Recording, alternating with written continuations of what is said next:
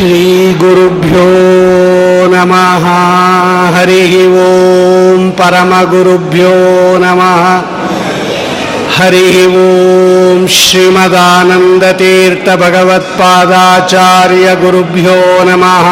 हरिः ॐ श्रीमद्वायुहनुमद्भीममध्वान्तर्गतरामकृष्णवेदव्यासात्मक श्रीलक्ष्मी हयग्रीवाय नमः हरिः ॐ सुमतिभिरनुमेयं शुभ्रकायं सखायम् सुखमयमनपायं मुक्त्युपायं विमायं नृहयमहममेयं ध्येयमाम्नाय गेयं सदयमसदजेयं श्रीसहायं भजेयम् आपादमौलिपर्यन्तं गुरूणाम् आकृतिं स्मरेत् तेन विघ्नाः प्रणश्यन्ति सिद्ध्यन्ति च मनोरथाः। आनन्दतीर्थवरदे दानवारण्यपावके ज्ञानदायिनि सर्वेशे श्रीनिवासेस्तु मे मनः रङ्गोत्तुङ्गतरङ्गमङ्गलकरश्रितुङ्गभद्रातटप्रत्यस्तद्विजपुङ्गबालयलसन्मन्त्रालयः पुरे नवेन्द्रोपलनीलभव्यकरसद्वृन्दावनान्तर्गतः।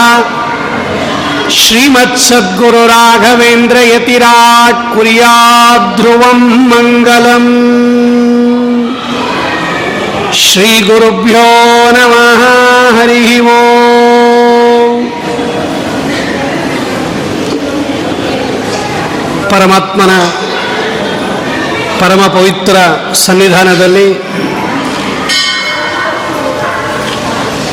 ರಾಘವೇಂದ್ರ ಸ್ವಾಮಿಗಳ ಆರಾಧನಾ ಮಹೋತ್ಸವದ ಅಂಗವಾಗಿ ಇಂದಿನಿಂದ ಏಳು ದಿವಸಗಳ ಕಾಲ ಶ್ರೀ ವಾದೀಂದ್ರ ತೀರ್ಥರಿಂದ ರಚಿತವಾಗಿರ್ತಕ್ಕಂತಹ ಗುರುಗುಣಸ್ತವನ ಅನ್ನತಕ್ಕಂತಹ ಗ್ರಂಥವನ್ನು ಯಥಾಶಕ್ತಿ, ಯಥಾಜ್ಞಪ್ತಿ ಚಿಂತನೆ ಮಾಡಬೇಕು ಅನ್ನತಕ್ಕಂತಹ ದೃಷ್ಟಿಯಿಂದ ಈ ಒಂದು ಚಿಂತನಾ ಕಾರ್ಯಕ್ರಮ ಇಲ್ಲಿ ನಡೆ ಪ್ರಾರಂಭವಾಗಿದೆ. ಮುಂದಿನ ವಾರ ಗುರುರಾಜರ ಆರಾಧನಾ ಮಹೋತ್ಸವ ನಡೀತಾ ಇದೆ. ಅಂತಹ ಆರಾಧನೆಗೆ ಪೂರ್ವಭಾವಿಯಾಗಿ ಈ ಪ್ರವಚನ ಕಾರ್ಯಕ್ರಮ ರಾಯರಲ್ಲಿ ಹೆಚ್ಚು ಭಕ್ತಿಯನ್ನು ತಂದುಕೊಡುತ್ತೆ ಅನ್ನೋದರಲ್ಲಿ ಯಾವ ಸಂಶಯವೂ ಇಲ್ಲ. ರಾಯರ ಆರಾಧನೆಯನ್ನು ಯಾವ ರೀತಿ ಮಾಡಬೇಕು ಅನ್ನೋದೇ ಒಂದು ದೊಡ್ಡ ವಿಷಯ. ಸಾಮಾನ್ಯವಾಗಿ ಆರಾಧನಾ ಅಂದರೆ ಅಲಂಕಾರ ಮಾಡ್ತಕ್ಕಂಥದ್ದು, ಉತ್ಸವಾದಿಗಳು, ತೀರ್ಥಪ್ರಸಾದ ಇತ್ಯಾದಿಗಳೆಲ್ಲ ಇರುತ್ತೆ ಅಂತ ನಮಗೆ ಗೊತ್ತು. ಆದರೆ ನಿಜವಾಗಲೂ ಆರಾಧನಾ ಶಬ್ದ ಯಾವುದನ್ನ ಮಾಡಿದರೆ ಗುರುಗಳು ಪ್ರೀತರಾಗುತ್ತಾರೋ ಅದು ಆರಾಧನಾ. ಅವರು ಅನುಗ್ರಹ ಮಾಡಬೇಕು ನಮಗೆ. ನಾವು ಮಾಡತಕ್ಕಂತಹ ಈ ಕಾರ್ಯದಿಂದ ಅವರು ಪ್ರೀತರಾಗಬೇಕು. ಇದನ್ನು ಆರಾಧನಾ ಅಂತ ಕರೀತಾರೆ. ಸ್ತೋತ್ರ ಮಾಡೋದು, ಕೊಂಡಾಡೋದು, ಅವರ ಗುಣಗಾನ ಮಾಡೋದು, ಅವರ ಉತ್ಕೃಷ್ಟವಾಗಿರ್ತಕ್ಕಂತಹ ಉಪಕಾರವನ್ನು ಸ್ಮರಣೆ ಮಾಡೋದು ಇದಕ್ಕೆಲ್ಲ ಆರಾಧನಾ ಅಂತ ಕರೀತಾರೆ. ರಾಯರು ಮಾಡಿರ್ತಕ್ಕಂತಹ ಉಪಕಾರವನ್ನು ಸ್ಮರಣೆ ಮಾಡಿದರೆ ದೊಡ್ಡ ಆರಾಧನೆ ಅದು. ಅವರು ಏನು ಉಪಕಾರ ಮಾಡಿದ್ದಾರೆ ನಮಗೆ? ಯಾವ ಕಾರಣಕ್ಕೋಸ್ಕರವಾಗಿ ನಾವಿವತ್ತು ಅವರನ್ನು ರಥೋತ್ಸವ ಮಾಡ್ತಾ ಇದ್ದೀವಿ, ಕನಕಾಭಿಷೇಕ ಮಾಡ್ತಾ ಇದ್ದೀವಿ, ಬಂಗಾರದ ರಥದಲ್ಲಿ ಕೂಡಿಸ್ತೀವಿ, ಬಂಗಾರದ ತೊಟ್ಟಲಲ್ಲಿ ಕೂಡಿಸ್ತೀವಿ? ಇಷ್ಟೆಲ್ಲ ಅವರಿಗೆ ನಾವು ಸೇವಾವನ್ನು ಮಾಡ್ತಾ ಇದ್ದೀವಲ್ಲ, ಯಾತಕ್ಕೋಸ್ಕರ ಮಾಡ್ತಾ ಇದ್ದೀವಿ? ಏನಂತಹ ಉಪಕಾರವನ್ನು ರಾಯರು ಮಾಡಿದ್ದಾರೆ ಅಂತ ಯಾರಾದರೂ ಪ್ರಶ್ನೆ ಕೇಳಿದಾಗ, ಆ ಪ್ರಶ್ನೆಗೆ ಉತ್ತರ ಹೇಳ್ತಕ್ಕಂತಹ ಒಂದು ಸ್ಥಿತಿಯಲ್ಲಿ ನಾವಿರಬೇಕು.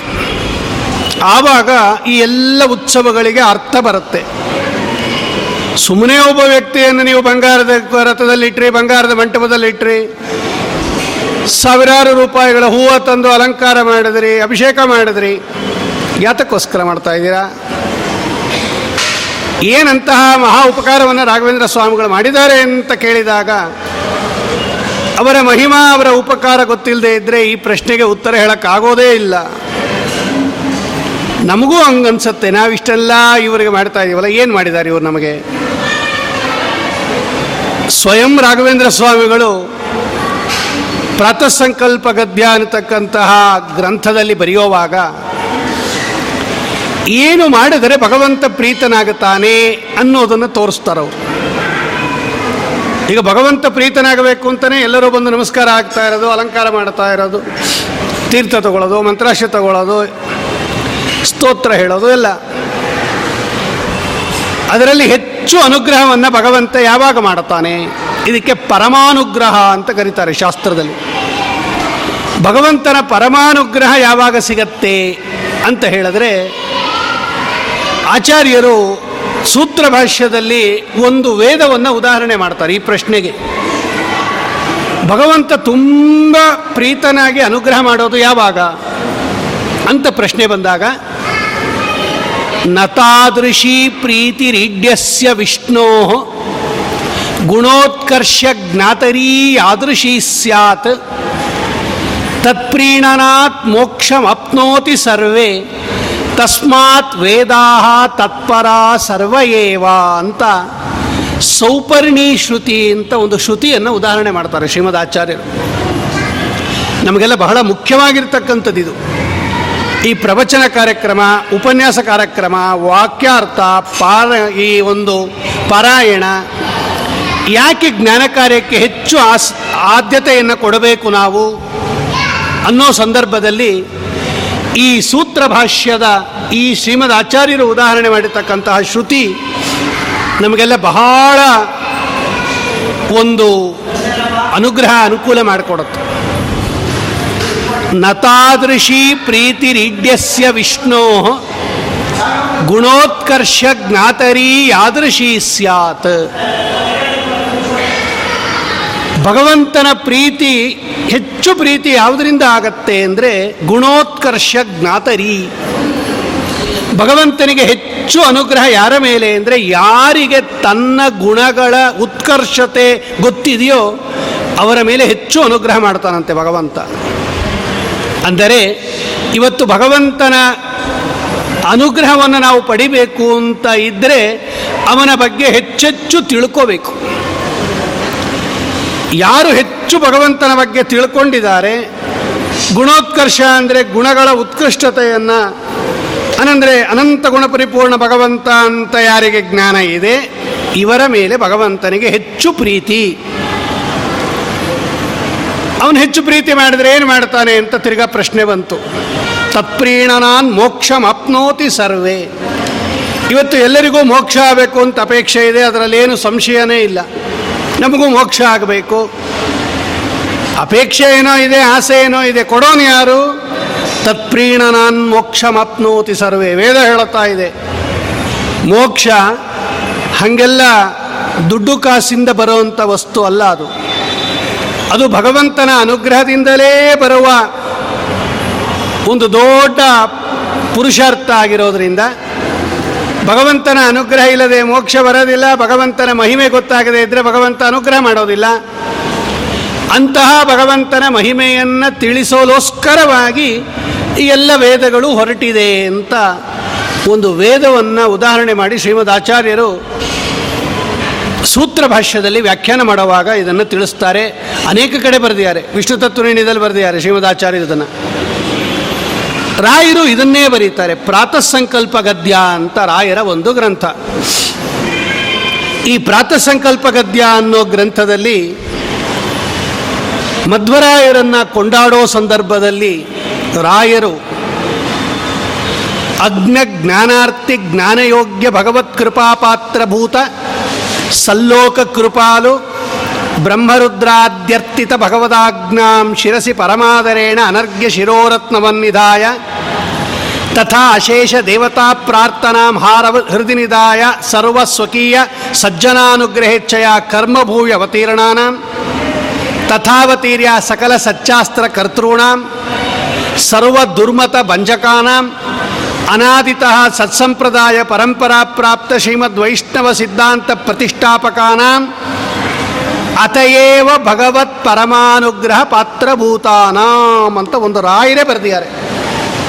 ಅಂದರೆ ಮಧ್ವರಾಯರ ಮೇಲೆ, ವಾಯುದೇವರ ಮೇಲೆ ಭಗವಂತನ ಪೂರ್ಣಾನುಗ್ರಹ ಇರಕ್ಕೆ ಕಾರಣ ಏನು ಅಂದರೆ ಮೊದಲು ಭಗವಂತನ ಆಜ್ಞೆಯನ್ನು ಧಾರಣೆ ಮಾಡಿದ್ದು. ಭಗವಂತನ ಆಜ್ಞಾನುಸಾರವಾಗಿ ಭೂಮಿಯಲ್ಲೇ ಅವತಾರ ಮಾಡಿ ಅನೇಕ ಗ್ರಂಥಗಳನ್ನು ರಚನೆ ಮಾಡಿ, ಪರಮಥವನ್ನು ಖಂಡನೆ ಮಾಡಿ, ಅನಾದಿಯಿಂದ ಬಂದಿರತಕ್ಕಂತಹ ಈ ವೈಷ್ಣವ ಸಿದ್ಧಾಂತವನ್ನು ಸ್ಥಾಪಿಸಿದ್ದಕ್ಕೋಸ್ಕರನೇ ರಾ ಆನಂದ ತೀರ್ಥರ ಮೇಲೆ ಭಗವಂತನಿಗೆ ಹೆಚ್ಚು ಅನುಗ್ರಹ ಮಾಡಿದ್ದಾನೆ ಅಂತ ರಾಯರು ಬರೀತಾರೆ. ಇದನ್ನು ನಾವು ಗಮನಿಸಿದಾಗ ಮಧ್ವರಾಯರ ಮೇಲೆ ಭಗವಂತನಿಗೆ ಯಾಕೆ ಅಷ್ಟು ಅನುಗ್ರಹ ಮಾಡಿದ್ದಾನೆ ಎಂದಾಗ ಸಚ್ಚಾಸ್ತ್ರ ಕರ್ತೃಣಾಂ ಸರ್ವ ದುರ್ಮದ ಪಂಚಕಾನಾಂ.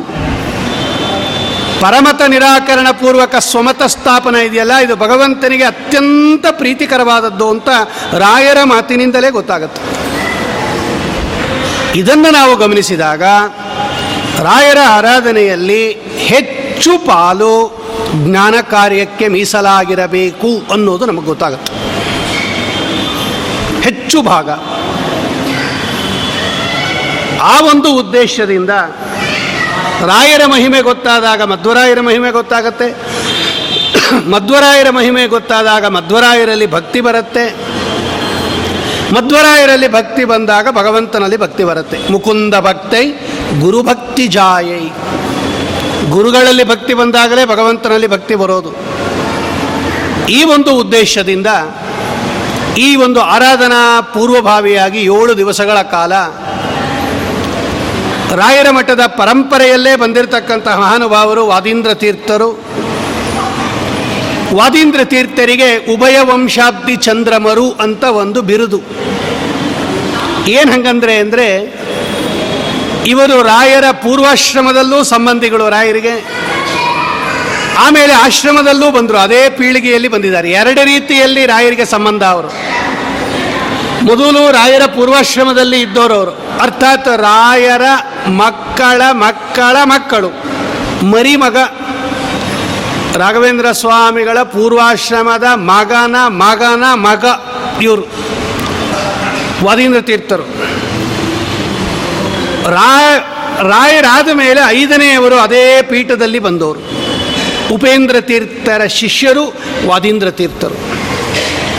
ಅಂದರೆ ರಕ್ತದಿಂದಲೂ ಸಂಬಂಧ, ವಿದ್ಯಾದಿಂದಲೂ ಸಂಬಂಧ. ಇದಕ್ಕೆ ಉಭಯ ವಂಶಾಬ್ದಿ ಚಂದ್ರಮರು ಅಂತ ಕರೀತಾರೆ. ಎಷ್ಟು ಅನುಗ್ರಹ ಮಾಡಿದ್ದಾರೆ ವಾದೀಂದ್ರ ತೀರ್ಥರ ಮೇಲೆ ರಾಘವೇಂದ್ರ ಸ್ವಾಮಿಗಳು ಅಂದರೆ, ಮಂತ್ರಾಲಯದಲ್ಲಿ ರಾಯರ ಬೃಂದಾವನದ ಪಕ್ಕ ಇರತಕ್ಕಂಥ ಬೃಂದಾವನ ವಾದೀಂದ್ರ ತೀರ್ಥರ ಬೃಂದಾವನ. ಅದೇ ಪ್ರಾಕಾರದಲ್ಲಿ ಅಲ್ಲೇ ಇದೆ, ಪಕ್ಕದಲ್ಲೇ ಇದೆ. ಇನ್ನೂ ಒಂದು ಏನು ಹೆಚ್ಚು ಅನುಗ್ರಹ ಅಂದರೆ ಇವತ್ತು ವಾದೀಂದ್ರ ತೀರ್ಥರ ಬೃಂದಾವನ ಏನಿದೆ ಮಂತ್ರಾಲಯದಲ್ಲಿ, ಅದು ಮೊದಲು ರಾಯರಿಗೋಸ್ಕರ ಸಿದ್ಧ ಮಾಡಿಸಿದ ಬೃಂದಾವನ. ವೆಂಕಣ್ಣ ಪಂತನಿಗೆ ರಾಯರು ಹೇಳಿದರು, ನಾವು ವೃಂದಾವನ ಪ್ರವೇಶ ಮಾಡ್ತಕ್ಕಂತಹ ಸಂದರ್ಭ ಬಂದಿದೆ, ನಮಗೆ ಒಂದು ಸುಂದರ ವೃಂದಾವನವನ್ನು ತಯಾರು ಮಾಡಿಸು ಅಂತ ರಾಯರು ವೆಂಕಣ್ಣ ಪಂತನಿಗೆ ಹೇಳಿದರು. ದಿವಾನ್ ವೆಂಕಣ್ಣ ಪಂತ, ಆದವಾನಿ ನವಾಬನ ಆಸ್ಥಾನದಲ್ಲಿ ರಾಯರ ಅನುಗ್ರಹದಿಂದ ದಿವಾನ್ ಪದವಿಗೆ ಹೋದವನು ದೊಡ್ಡ ವೆಂಕಣ್ಣ ಅವನು.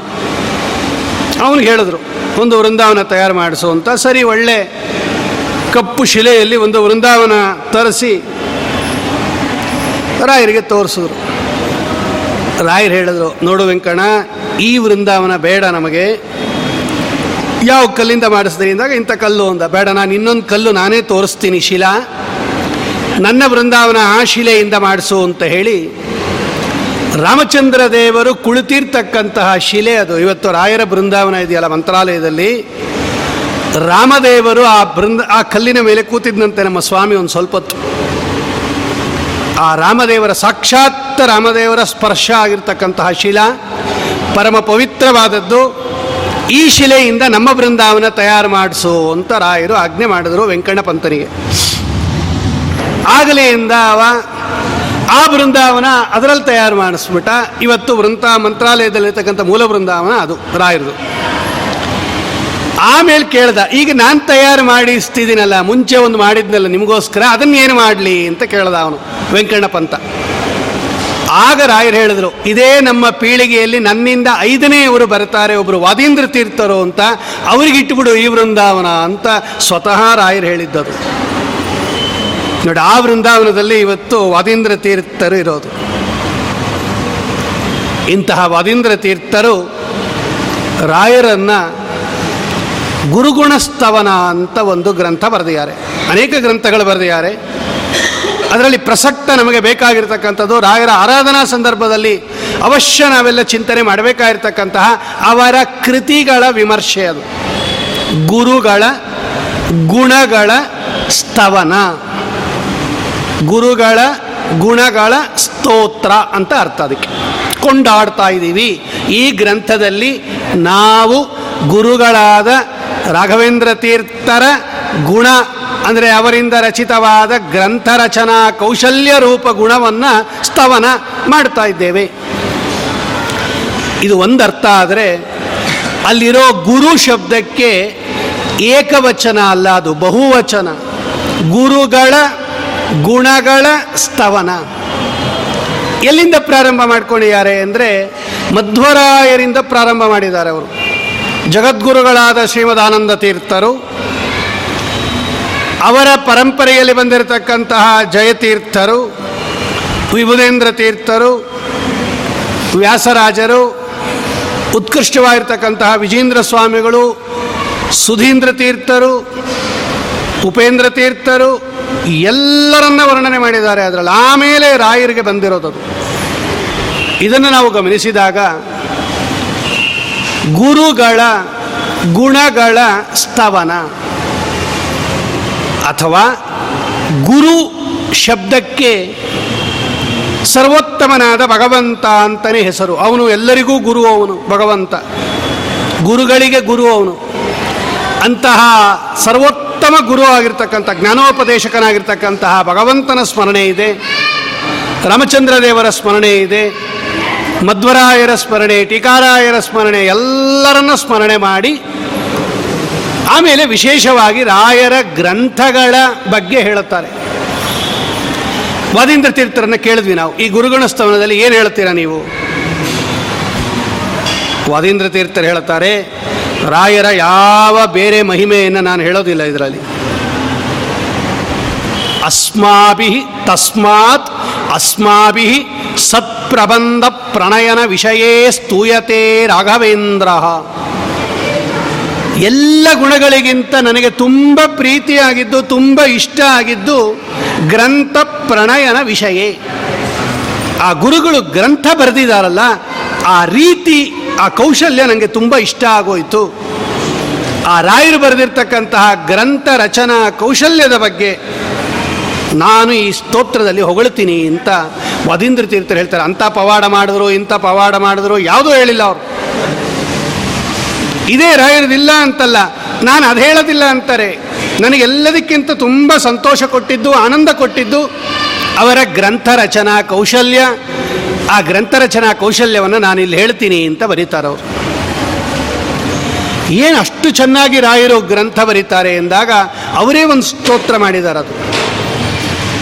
ನಿಜವಾಗಲೂ ರಾಯರ ಗ್ರಂಥಗಳು ಅದು ಓದ್ದೋರಿಗೆ ಗೊತ್ತು. ರಾಯರನ್ನು ಆರಾಧನೆ ಮಾಡಬೇಕಾದರೆ ಭಕ್ತಿಯಿಂದ ಮಾಡಬೇಕು ಅಂತ ರಾಯರ ಸ್ತೋತ್ರದಲ್ಲೇ ಇದೆ. ಯೋ ಭಕ್ತ್ಯ ಗುರು ರಾಘವೇಂದ್ರ ಚರಣ ದ್ವಂದ್ವಂ ಯಪ್ಪಟೇ ಸ್ತೋತ್ರಂ ದಿವ್ಯಮಿದಂ. ಭಕ್ತಿಯಿಂದ ಈ ಸ್ತೋತ್ರ ಓದ್ರಿ ಅಂತಾರೆ. ಭಕ್ತಿ ಬರ್ಬೇಕಾದ್ರೆ ಅವರ ಮಹಿಮೆ ಗೊತ್ತಾಗಬೇಕಲ್ವಾ? ಎಲ್ಲರಿಗಿಂತ ಹೆಚ್ಚು ರಾಯರ ಮಹಿಮೆ ಗೊತ್ತಾಗೋದು, ಭಕ್ತಿ ಬರೋದು ಅವರ ಗ್ರಂಥ ಅಧ್ಯಯನ ಮಾಡಿದವರಿಗೆ. ಐವತ್ತು ಗ್ರಂಥಗಳನ್ನು ರಚನೆ ಮಾಡಿಕೊಟ್ಟಿದ್ದಾರೆ. ಅಪೂರ್ವ ಗ್ರಂಥಗಳು, ಒಂದೊಂದು ಒಂದೊಂದು ಕೂಡ ರತ್ನಗಳೇ ಅವೆಲ್ಲ. ನಿಜವಾಗಲೂ ನಾವು ರಾಯರ ಗ್ರಂಥಗಳನ್ನು ಏತಾವತ್ ಕಾಲ ಪರ್ಯಂತ ನೋಡಿಲ್ಲ ಅಂದರೆ ಏನೋ ಲಾಸ್ ಅಂತಲೇ ಅರ್ಥ ನಮಗೆ.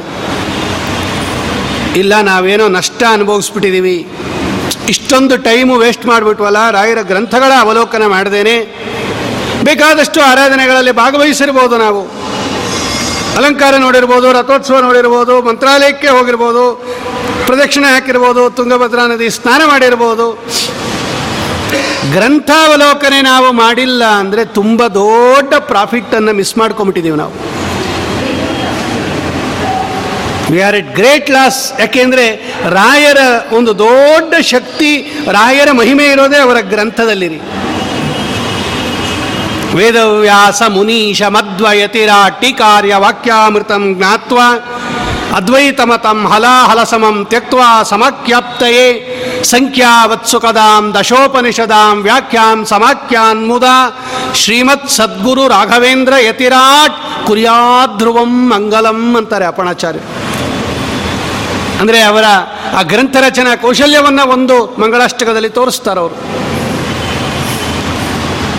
ಅಂತಹ ಗ್ರಂಥವನ್ನು ಓದ್ತಕ್ಕಂತಹ ಸಾಮರ್ಥ್ಯ ಎಲ್ಲಿಗೂ ಇಲ್ಲದೇ ಇದ್ದರೂ ಕೂಡ ಗುರುಗುಣಸ್ತವನದಲ್ಲಿ ಅದರ ಪರಿಚಯ ಮಾಡಿಕೊಡ್ತಾರೆ ವಾದೀಂದ್ರ ತೀರ್ಥರು. ಯಾವ ಯಾವ ಗ್ರಂಥ ರಚನೆ ಮಾಡಿದ್ದಾರೆ ರಾಯರು? ಆ ಗ್ರಂಥದ ವಿಶೇಷ ಏನು? ಎಷ್ಟು ಹೆಂಗಿತ್ತು ಅದು? ಅವರ ಪರಿಮಳ? ತತ್ವಪ್ರಕಾಶಿಕಾ ಭಾವದೀಪ ಗೀತಾ ವಿವೃತಿ ಭಟ್ಟ ಸಂಗ್ರಹ ವೇದತ್ರಯ ವ್ಯಾಖ್ಯಾನ, ಅತ್ಯದ್ಭುತವಾದ ಗ್ರಂಥ ರಚನಾ ಕೌಶಲ್ಯ ರಾಯರ್ಜಿ ಮೇಲಾಗಿ ಅವರ ಕಾರುಣ್ಯ, ಅವರು ಪಂಡಿತರು, ಅವರಿಗೆಲ್ಲ ಗೊತ್ತಿತ್ತು, ಆದರೆ ನಮಗೆ ತಿಳಿಸಬೇಕು ಅನ್ನತಕ್ಕಂತಹ ಅವರ ಕಾರುಣ್ಯ, ಇದು ನಮಗೆ ಗುರುಗುಣಸ್ತವನದಿಂದ ಗೊತ್ತಾಗತ್ತೆ.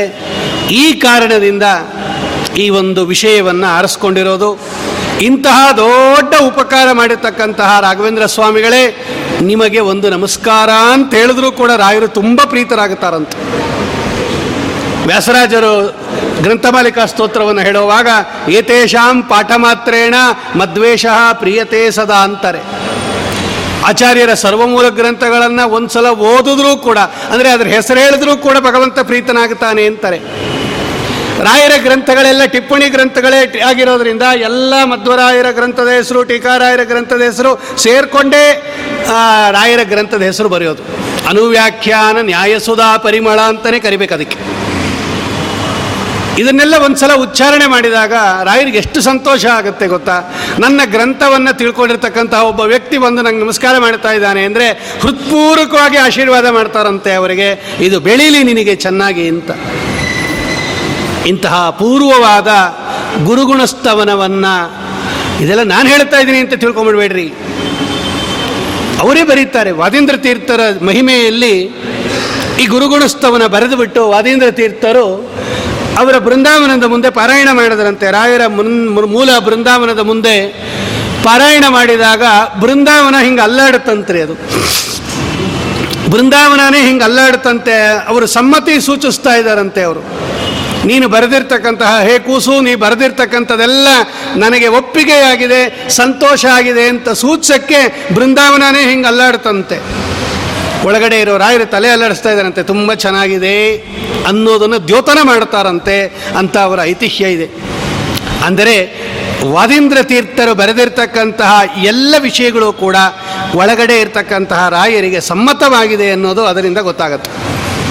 ಅಪ್ಪಣಾಚಾರ್ಯರು ಬರೆದಿರ್ತಕ್ಕಂತಹ ರಾಘವೇಂದ್ರ ಸ್ತೋತ್ರ ಹೇಗೆ ರಾಯರಿಗೆ ಸಮ್ಮತವಾಗಿದೆ ಎನ್ನುವ ವಿಷಯದಲ್ಲಿ ಸಾಕ್ಷಿ ಹಯಾಸ್ಯ ಅತ್ರಹಿ ಅಂತ ಬೃಂದಾವನದಿಂದ ಅವರೇ ಹೇಳಿದರು. ಹಾಗೆ ಈ ಗುರುಗುಣಸ್ತವನವನ್ನು ಅವರ ಮುಂದೆ, ಅವರ ಬೃಂದಾವನ ಮುಂದೆ ಹೇಳಿದಾಗ ಇದೂ ಕೂಡ ನನಗೆ ಅತ್ಯಂತ ಪ್ರೀತಿಕರವಾಗಿದೆ ಅಂತ ಗೊತ್ತಾಗತ್ತೆ. ಇಂತಹ ಗುರುಗುಣಸ್ತವನವನ್ನು ಯಥಾಶಕ್ತಿ, ಯಥಾಜ್ಞಪ್ತಿ ಅವರ ದಿವ್ಯ ಸನ್ನಿಧಾನದಲ್ಲಿ ಅವರ ಕುಲಸ್ವಾಮಿಯಾಗಿರ್ತಕ್ಕಂತಹ ಶ್ರೀನಿವಾಸ ದೇವರ ದಿವ್ಯ ಸನ್ನಿಧಾನದಲ್ಲಿ ಅವರ ಪೂರ್ವ ಆಯ ಪೂರ್ವ ಅವತಾರವಾಗಿರ್ತಕ್ಕಂತಹ ವ್ಯಾಸರಾಜರ ಸನ್ನಿಧಾನದಲ್ಲಿ ಇವತ್ತಿನಿಂದ ಚಿಂತನೆ ಮಾಡೋಣ. ಮೊದಲು ರಾಮದೇವರನ್ನು ಸ್ತೋತ್ರ ಮಾಡುತ್ತಾರೆ. ರಾಯರ ಉಪಾಸ್ಯ ಮೂರ್ತಿ ರಾಮದೇವರು. ವದೀಂದ್ರ ತೀರ್ಥರು ಹೇಳ್ತಾರೆ, ಉನ್ಮೀಲನ್ ನೀಲ ನೀರೇರುಹ ನಿವಹಮಃ ಪುಷ್ಟಿಮುಷ್ಟಿಂ ದಯಶ್ರೀ ಶ್ರೀಭೂ ದುರ್ಗಾ ದೃಗಂತ ಪ್ರಚಯ ಪರಿಚಯೋ ದಾರಕಿರ್ಮೀರಭಾವ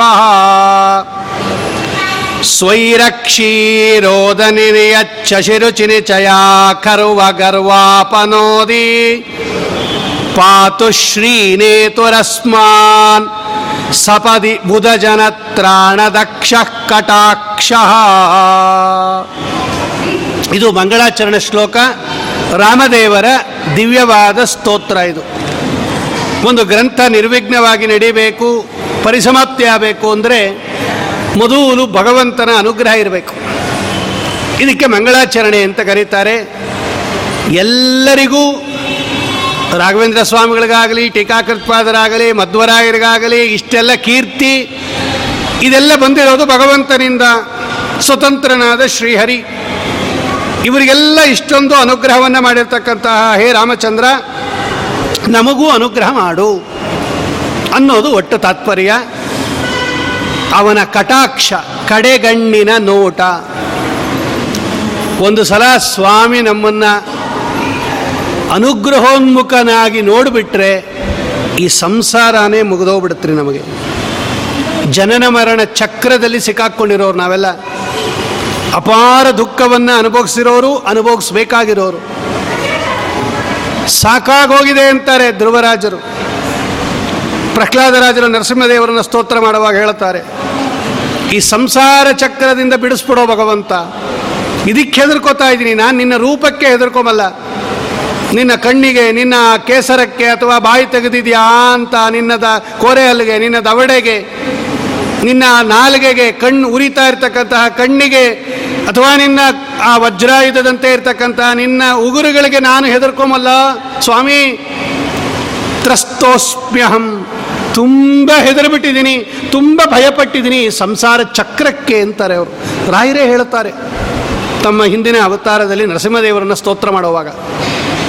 ನಮಗೆ ಅದರ ಭಯಾನಕತೆ ಗೊತ್ತಾಗಿಲ್ಲ. ಅಲ್ಪವಾದ ಸುಖವನ್ನೇ ಮಹಾಸುಖ ಅಂತ ತಿಳ್ಕೊಂಬಿಟ್ಟಿದ್ದೀವಿ ಮಹಾ ಕಷ್ಟ ಮಹಾ ಕಷ್ಟ ಈ ಸಂಸಾರ.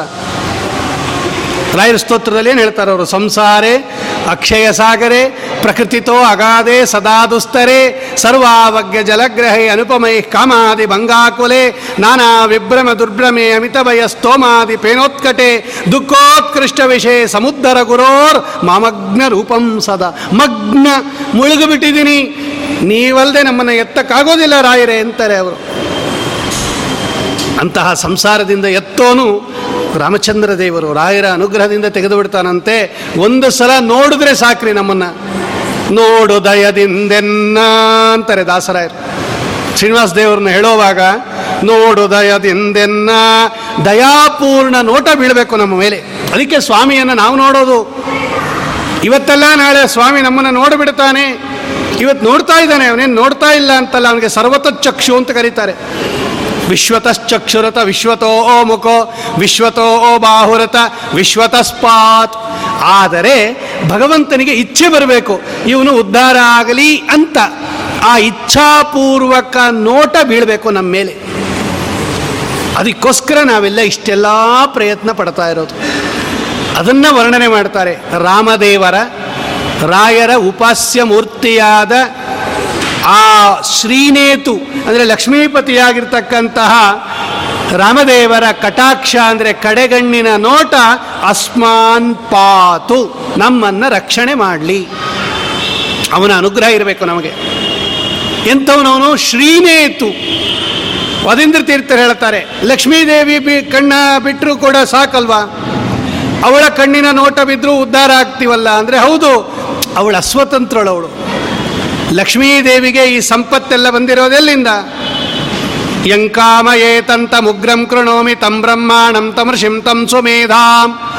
ಅಹಂ ರುದ್ರಾಯದನುರಾತನೋಮಿ ಬ್ರಹ್ಮದ್ವಿಶೇಷರವೇ ಅಂತವಾವು. ಮಮ ಯೋನಿರಪ್ಸ್ವ ಅಂತಃ ಲಕ್ಷ್ಮೀದೇವಿನ ಕೇಳಿದ್ವಿ, ಎಲ್ಲಿಂದ ಬಂತಮ್ಮ ನಿಮಗೆ ಇಷ್ಟೆಲ್ಲ? ನಾನು ಯಾರನ್ನು ಬೇಕಾದರೂ ಕೂಡ ಬ್ರಹ್ಮದೇವರನ್ನ ಮಾಡ್ತೀನಿ, ಯಾರನ್ನು ಬೇಕಾದರೂ ಋಷಿಯನ್ನು ಮಾಡ್ತೀನಿ.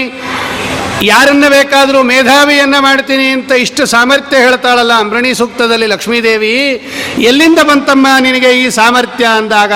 ಮಮಯೋನಿ ಅಪ್ಸು ಅಂತಃ ಸಮುದ್ರೇ ಸಮುದ್ರಶಾಹಿಯಾಗಿರ್ತಕ್ಕಂಥ ನಾರಾಯಣ ದೇವರ ಅನುಗ್ರಹದಿಂದ ಬಂದದ್ದು ಅಂತಾಳೆ ಈ ಭಾಗಕ್ಕೆ, ವಿಷ್ಣು ತತ್ವ ನಿರ್ಣಯದಲ್ಲಿ ಸಮುದ್ರಶಾಹಿಯಾದ ನಾರಾಯಣನ ಅನುಗ್ರಹದಿಂದ ಬಂದಿರೋದು ಇದು ನನ್ನ ಸ್ವಂತ ಸಾಮರ್ಥ್ಯ ಅಲ್ಲ. ವಿಶ್ವಸ್ಥಿತಿ ಪ್ರಳಯ ಸರ್ಗ ಮಹಾವಿಭೂತಿ, ವೃತ್ತಿ ಪ್ರಕಾಶ ನಿಯಮ ಆವೃತ್ತಿ ಬಂದ ಮೋಕ್ಷಾತ್.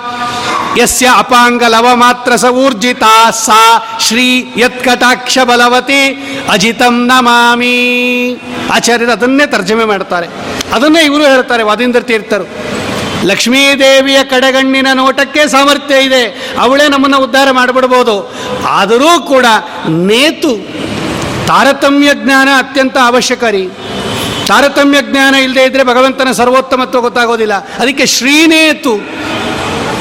ಲಕ್ಷ್ಮೀದೇವಿಯನ್ನು ಕೂಡ ನಿಯಮನ ಮಾಡತಕ್ಕಂತಹ, ಅರ್ಥಾತ್ ಸೀತಾಪತಿಯಾಗಿರ್ತಕ್ಕಂತಹ ರಾಮಚಂದ್ರ ದೇವರ ಕಡೆಗಣ್ಣಿನ ನೋಟ ನಮ್ಮನ್ನು ರಕ್ಷಣೆ ಮಾಡಲಿ.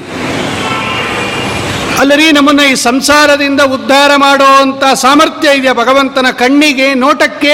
ಇದೇ ಅಂತಾರೆ ಅವರು. ಸಪತಿ ಬುಧಜನ ತ್ರಾಣ ದಕ್ಷ ಕಟಾಕ್ಷ. ಅವನ ಕಟಾಕ್ಷ ಎಂಥದದು? ಸಪದಿ ತತ್ಕ್ಷಣದಲ್ಲಿ, ಆ ಕ್ಷಣದಲ್ಲೇ ಬುಧಜನ ತ್ರಾಣ ದಕ್ಷ. ಜ್ಞಾನಿಗಳನ್ನು ರಕ್ಷಣೆ ಮಾಡೋದರಲ್ಲಿ ಸರ್ವ ಸಮರ್ಥ ಅದು ಭಗವಂತನ ಕಣ್ಣಿನ ನೋಟ. ಇವತ್ತು ರಾಯರೆಲ್ಲ ಭಗವಂತನ ಕಣ್ಣಿಗೆ ಬಿದ್ದಿದ್ದರಿಂದಲೇ ಅವರಿಗೆಲ್ಲ ಇಷ್ಟೊಂದು ಮಹಿಮೆ. ರಾಯರಿಗೆ ಈ ವೈಭವ ಕೊಟ್ಟವನು ಯಾರು?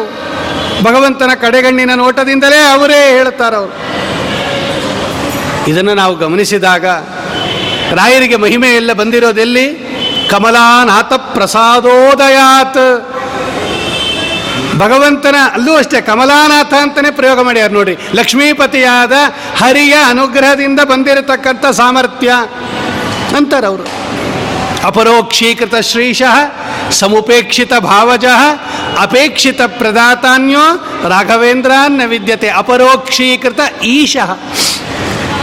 ಶ್ರೀಶ ಲಕ್ಷ್ಮೀಪತಿಯನ್ನ ಅಪರೋಕ್ಷ ಮಾಡಿಸಿಕೊಂಡಿದ್ದರಿಂದಲೇ ರಾಯರಿಗೆ ಇಷ್ಟೆಲ್ಲ ಮಹಿಮೆ. ಅದಕ್ಕೆ ವದೇಂದ್ರ ತೀರ್ಥರು ಹೇಳ್ತಾರೆ, ಈ ರಾಮದೇವರ ಕಡೆಗಣ್ಣಿನ ನೋಟ, ಆ ಕಡೆಗಣ್ಣಿನ ನೋಟ ನಮ್ಮನ್ನ ಉದ್ಧಾರ ಮಾಡಲಿ. ನಮ್ಮ ಕಡೆ ಸ್ವಾಮಿ ಅನುಗ್ರಹ ದೃಷ್ಟಿಯಿಂದ ನೋಡ್ಲಿ ಒಂದ್ಸಲ. ಎಂತಹ ಭಗವಂತನ ಕಡೆಗಣ್ಣಿನ ನೋಟ. ಇನ್ನು ಮೂರು ಸಾಲಲ್ಲಿ ಅದನ್ನು ವರ್ಣನೆ ಮಾಡ್ತಾರೆ ನೋಡಿ ಅವರು, ವಾದೀಂದ್ರ ತೀರ್ಥರು. ಉನ್ಮೀಲನ್ ನೀಲ ನೀರೇ ರುಹ ನಿವಹ ಮಹಃ ಪುಷ್ಟಿಂ ಮುಷ್ಟಿಂ ಧಯಿಶ್ರೀ ಶ್ರೀಭೂ ದುರ್ಗಾ ದೃಗಂತ ಪ್ರಚಯ ಪರಿಚಯೋದಾರ ಕಿರ್ಮೀರ ಭಾವ. ಶೋಭಾಯಮಾನವಾದ ಅತ್ಯಂತ ಕಾಂತಿಯಿಂದ ಕೂಡಿದ ಭಗವಂತನ ನೋಟ ಅದು. ಸಾಮಾನ್ಯ ಅಲ್ಲ ಅದು. ಎಂಥ ಕಾಂತಿ ಭಗವಂತನ ಕಣ್ಣು, ಕಣ್ಣಿನ ಕಣ್ಣೆಂಥದು ಕಣ್ಣಿನ ನೋಟ ಎಂಥದು ಉನ್ನೀಲನ್ ನೀಲ ನೀರೇರುಹ ಚೆನ್ನಾಗಿ ಅರಳಿರ್ತಕ್ಕಂತಹ ಈ ಕನ್ನೈದಿಲೆ ಹೂವು ಅಂತ ಬರುತ್ತದು. ನೀರು ಕಮಲ ಅಂತ ಕರೀತಾರೆ ಅದಕ್ಕೆ. ಅದು ತುಂಬ ಕಾಂತಿಯಿಂದ ಕೂಡಿರ್ತಕ್ಕಂಥದ್ದು ಆ ಕನ್ನೈದಿಲೆ ಹೂವದು ಚೆನ್ನಾಗಿ ಅರಳಿರ್ತಕ್ಕಂತಹ ಕನ್ನೈದಿಲೆ ಹೂವಿನ ಕಾಂತಿಯನ್ನು ಪಾನ ಮಾಡಿಬಿಡುತ್ತಂಥದ್ದು ಅದರ ಮುಂದೆ ಈ ಕನ್ನೈದಿಲೆ ಹೂವಿನ ಕಾಂತಿ ಏನೇನೂ ಇಲ್ಲ ಅದು. ಮುಷ್ಟಿಂದಯ ಶ್ರೀ ಅಷ್ಟು ಕಾಂತಿಯಿಂದ ಕೂಡಿರ್ತಕ್ಕಂತಹ ಭಗವಂತನ ಕಡೆಗಣ್ಣಿನ ನೋಟ ಅದು. ಅಷ್ಟೇ ಅಲ್ಲ, ಶ್ರೀಭೂ ದುರ್ಗಾ ದೃಗಂತ ಪ್ರಚಯ ಪರಿಚಯೋದಾರ ಕಿರ್ಮೀರ ಭಾವ. ಅನೇಕ ಚಿತ್ರ ಚಿತ್ರ ಚಿತ್ರ ಚಿತ್ರ ವರ್ಣಗಳಿಂದ ಕೂಡಿದೆಯಂತೆ ಭಗವಂತನ ಕಣ್ಣಿನ ನೋಟ ಅದು. ಯಾಕೆ ಅಂದರೆ, ಆ ರಮಾದೇವಿ ಮೂರು ರೂಪದಿಂದ ಭಗವಂತನನ್ನು ಎವೆಯಿಕ್ಕದೆ ನೋಡ್ತಾ ಇರ್ತಾಳಂತ ಅವಳು. ಶ್ರೀ ಭೂ ದುರ್ಗಾ ದುರ್ಗಂತ ಪ್ರಚಯ ಪರಿಚಯೋದಾರ ಕಿರ್ಮೀರ. ಕಿರ್ಮಿ, ಕಿಮ್ಮೀರ ಅಂದರೆ ಸಂಸ್ಕೃತದಲ್ಲಿ ಕಿರ್ಮೀರ ಅಂದರೆ ಮಿಶ್ರವರ್ಣ ಅಂತ ಅರ್ಥ ನಾನಾ ವಿಧವಾಗಿರ್ತಕ್ಕಂತಹ ಬಣ್ಣಗಳ ಕಾಂತಿಯಿಂದ ಚಿತ್ರ ವಿಚಿತ್ರ ಭಗವಂತನ ಆ ಕಣ್ಣಿನ ನೋಟ, ಆ ರಮಾದೇವಿ ಯವೈಕ್ಕದೆ ನೋಡ್ತಾ ಇರ್ತಾಳಂತೆ ಭಗವಂತನನ್ನ. ಆ ರಮಾದೇವಿಯ ಕಣ್ಣುಗಳ ನೋಟ ರಮ ಭಗವಂತನ ಮೇಲೆ ಬೀಳುತ್ತಾ ಇದೆಯಂತೆ. ಆ ಕಣ್ಣಿಗೆ, ಈ ಕಣ್ಣಿಗೆ ಈ ಎರಡೂ ಕೂಡ ಇದು ನೇರ ಹೊಂದಾಣಿಕೆ ಆಗ್ತಾ ಇದೆಯಂತೆ. ಅಂದರೆ ರಮಾದೇವಿಯ ಕಣ್ಣಿನ ನೋಟ ಭಗವಂತನ ಕಣ್ಣಿನ ಮೇಲೆ ಬೀಳುತ್ತಾ ಇದೆಯಂತೆ. ಪ್ರಚಯ, ಪರಿಚಯ. ಅಂದರೆ ಸಹವಾಸ ಅಂತ ಅರ್ಥ. ಚೆನ್ನಾಗಿ ಆ ಲಕ್ಷ್ಮೀದೇವಿಯ ಕಡೆಗಣ್ಣಿನ ನೋಟದಿಂದ ಚೆನ್ನಾಗಿ ಚಿತ್ರ ವಿಚಿತ್ರ ವರ್ಣೋಪೇತವಾಗಿರ್ತಕ್ಕಂತಹ ಸ್ವೈರ ಕ್ಷೀರೋದನೇರಿಯ ಚಶಿರುಚಿ ನಿಚಯ ಕರುವ ಗರ್ವಾಪನೋದಿ ಲೋಕದಲ್ಲಿ ಚಂದ್ರನ ಕಾಂತಿ ಅತ್ಯಂತ ಶ್ರೇಷ್ಠ ಕಾಂತಿ. ನಾವು ನೋಡಬಹುದಾದ ಕಾಂತಿ. ಸೂರ್ಯನ ಕಾಂತಿ ಅಪರಿಮಿತ ಕಾಂತಿ ಆದರೂ ಕೂಡ ನಾವು ನೋಡೋಕ್ಕಾಗೋದಿಲ್ಲ. ಆದರೆ ಚಂದ್ರನ ಕಾಂತಿಯನ್ನು ನಾವು ನೋಡಬಹುದು. ಲೋಕದಲ್ಲಿ ಒಂದು ಕಾಂತಿಯುತವಾದ, ಶೀತಲವಾದ ಒಂದು ಉದಾಹರಣೆ ಕೊಡ್ರಿ ಅಂದರೆ ಚಂದ್ರನನ್ನ ಉದಾಹರಣೆ ಕೊಡ್ತಾರೆ. ಆಚಾರ್ಯರೇ ಹೇಳ್ಬಿಟ್ಟಿದ್ದಾರೆ ಸ್ಮರೇತ ಯಾಮಿನೀನಾಥ ಸಹಸ್ರಾಮಿತ ಕಾಂತಿಮತ್ ಭವತಾಪ ಅಪನೋದೀಢ್ಯಂ ಶ್ರೀಪತೇರ್ ಮುಖಪಂಕಜಂ. ಒಂದು ಸಾವಿರ ಚಂದ್ರನ ಕಾಂತಿಯನ್ನು ಕೆಳಗೆ ಮಾಡತಕ್ಕಂಥ ಕಾಂತಿಯಂತೆ ರಾಮದೇವರ ಕಾಂತಿ, ಭಗವಂತನ ಕಾಂತಿ. ಅಂತಹ ಕಾಂತಿಯಿಂದ ಕೂಡಿರತಕ್ಕಂತಹ ಇಷ್ಟು ಕನ್ನೈದೆಲೆ ಕಾಂತಿಯನ್ನು ನಿರಾಕರಣೆ ಮಾಡಿರ್ತಕ್ಕಂತಹ ಯಾವಾಗಲೂ ರಮಾದೇವಿಯ ಕಣ್ಣಿನ ನೋಟದಿಂದ ಸಂಬಂಧ ಹೊಂದಿರತಕ್ಕಂತಹ ಚಂದ್ರನ ಕಾಂತಿಯನ್ನೂ ಮೀರಿರತಕ್ಕಂತಹ ಅಥವಾ ಅಖರ್ವ, ಗರ್ವ, ಅಪನೋದಿ. ಆ ಚಂದ್ರನಿಗೇನು ನನ್ನ ಸಮಾನ ಯಾರು ಕಾಂತಿವಂತರಿಲ್ಲ ಅಂತ ಒಂದು ಗರ್ವ ಇತ್ತಲ್ಲ, ಅದನ್ನು ಅಪನೋದಿ ನಾಶ ಮಾಡಿಬಿಟ್ಟ ಭಗವಂತ. ನನ್ನ ಮುಖ ನೋಡು, ಹೆಂಗಿದೆ? ಒಂದು ಸಾವಿರ ಚಂದ್ರನ ಕಾಂತಿ ನಮಗರ್ಥ ಆಗಲಿ ಅಂತ ಸಹಸ್ರ ಅಂತಿರೋದು, ಅಪರಿಮಿತ ಚಂದ್ರ ಕಾಂತಿ ಅದು. ವಾದಿರಾಜ ಸ್ವಾಮಿಗಳು ಕೃಷ್ಣಾವತಾರವನ್ನು ವರ್ಣನೆ ಮಾಡೋ ಕಾಲಕ್ಕೆ ರುಕ್ಮಿಣೀಶ ವಿಜಯದಲ್ಲಿ ಮಾತಾಡ್ತಾರೆ? ಚಂದ್ರೋದಯ ಕಾಲದಲ್ಲಿ ಭಗವಂತ ಅವತಾರ ಮಾಡಿದ್ದು. ಇನ್ನೇನು ಮುಂದೆ ಇನ್ನೊಂದು ಹದಿನೈದು ದಿವಸಕ್ಕೆ ಗೋಕುಲಾಷ್ಟಮಿ ಬರುತ್ತಲ್ವಾ? ಭಗವಂತ ಅವತಾರ ಮಾಡಿದ್ದು ಯಾವಾಗ? ಮಧ್ಯರಾತ್ರಿ ಅವತಾರ ಮಾಡಿದ, ಚಂದ್ರೋದಯ ಕಾಲಕ್ಕೆ ಅವತಾರ ಮಾಡಿದ, ಆವಾಗ ಎದ್ದು ಅರ್ಘ್ಯ ಕೊಡಿ ಅಂತ ಹೇಳ್ತಾರೆ.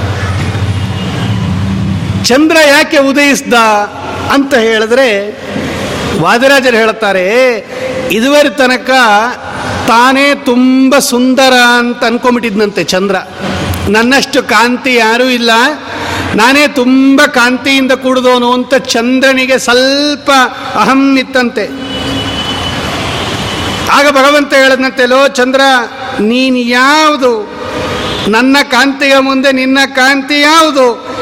ನೋಡು ನನ್ನ ಕಾಂತಿಯನ್ನ ಅಂತ ಹೇಳಿ ಕೃಷ್ಣ ಅವತಾರ ಮಾಡಿದಾಗ ಚಂದ್ರ ನೋಡಕ್ ಬಂದಂತೆ ಕೃಷ್ಣನ್ನ. ಚಂದ್ರೋದಯ ಆಯಿತು ಅಂದ್ರೆ ಚಂದ್ರಂಗೂ ಆಸೆ ಆಯ್ತಂತೆ. ನನ್ನ ಕಾಂತಿಯನ್ನ ಮೀರಿರುವ ಕಾಂತಿಯಿಂದ ಕೂಡಿದ ಕೂಸು ಹುಟ್ಟಿದೆ ಎಂದಾಗ ನಾನು ನೋಡಬೇಕು ಅಂತೇಳಿ ಚಂದ್ರನೂ ಕೃಷ್ಣನನ್ನ ನೋಡಕ್ಕೆ ಉದಯ ಆಯಿತು ಅಂತ ವಾದರಾಜರು ಹೇಳುತ್ತಾರೆ.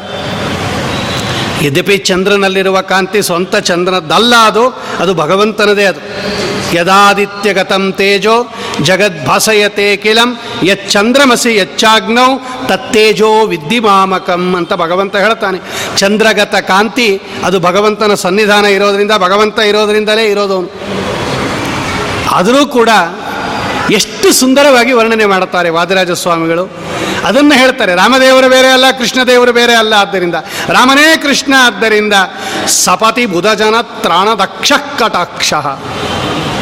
ಆ ಭಗವಂತನ, ಅದು ಶ್ರೀನಿವಾಸ ದೇವರದು. ಕೃಷ್ಣ ಯಾರೂ ಅಲ್ಲ ರೀ? ಅವನೇ ಸ್ವಾಮಿನೇ, ಅದು ಕೃಷ್ಣನ ಕಲ್ಯಾಣ ರೂಪ, ಅದು ಶ್ರೀನಿವಾಸ ದೇವರ ರೂಪ. ಅದಕ್ಕೆ ಶ್ರೀನಿವಾಸ ಕಲ್ಯಾಣದಲ್ಲಿ ಎಲ್ಲ ಕೃಷ್ಣ ತನ್ನ ಅಡ್ರೆಸ್ಸೇ ಹೇಳ್ಕೋತಾನೆ. ಶ್ರೀನಿವಾಸ ದೇವರನ್ನು ಪದ್ಮಾವತಿ ಕೇಳಿದಾಗ ನಿನ್ನ ತಂದೆ ಯಾರು, ತಾಯಿ ಯಾರು ಅಂತ ಕೇಳಿದಾಗ, ವಸುದೇವ ನಮ್ಮಪ್ಪ, ದೇವಕಿ ನಮ್ಮ ತಾಯಿ, ಬಲರಾಮ ನಮ್ಮ ಅಣ್ಣ ಸುಭದ್ರೆ ನನ್ನ ತಂಗಿ, ಎಲ್ಲ ಅಂದೇ ಅಡ್ರೆಸ್ ಹೇಳ್ತಾನೆ.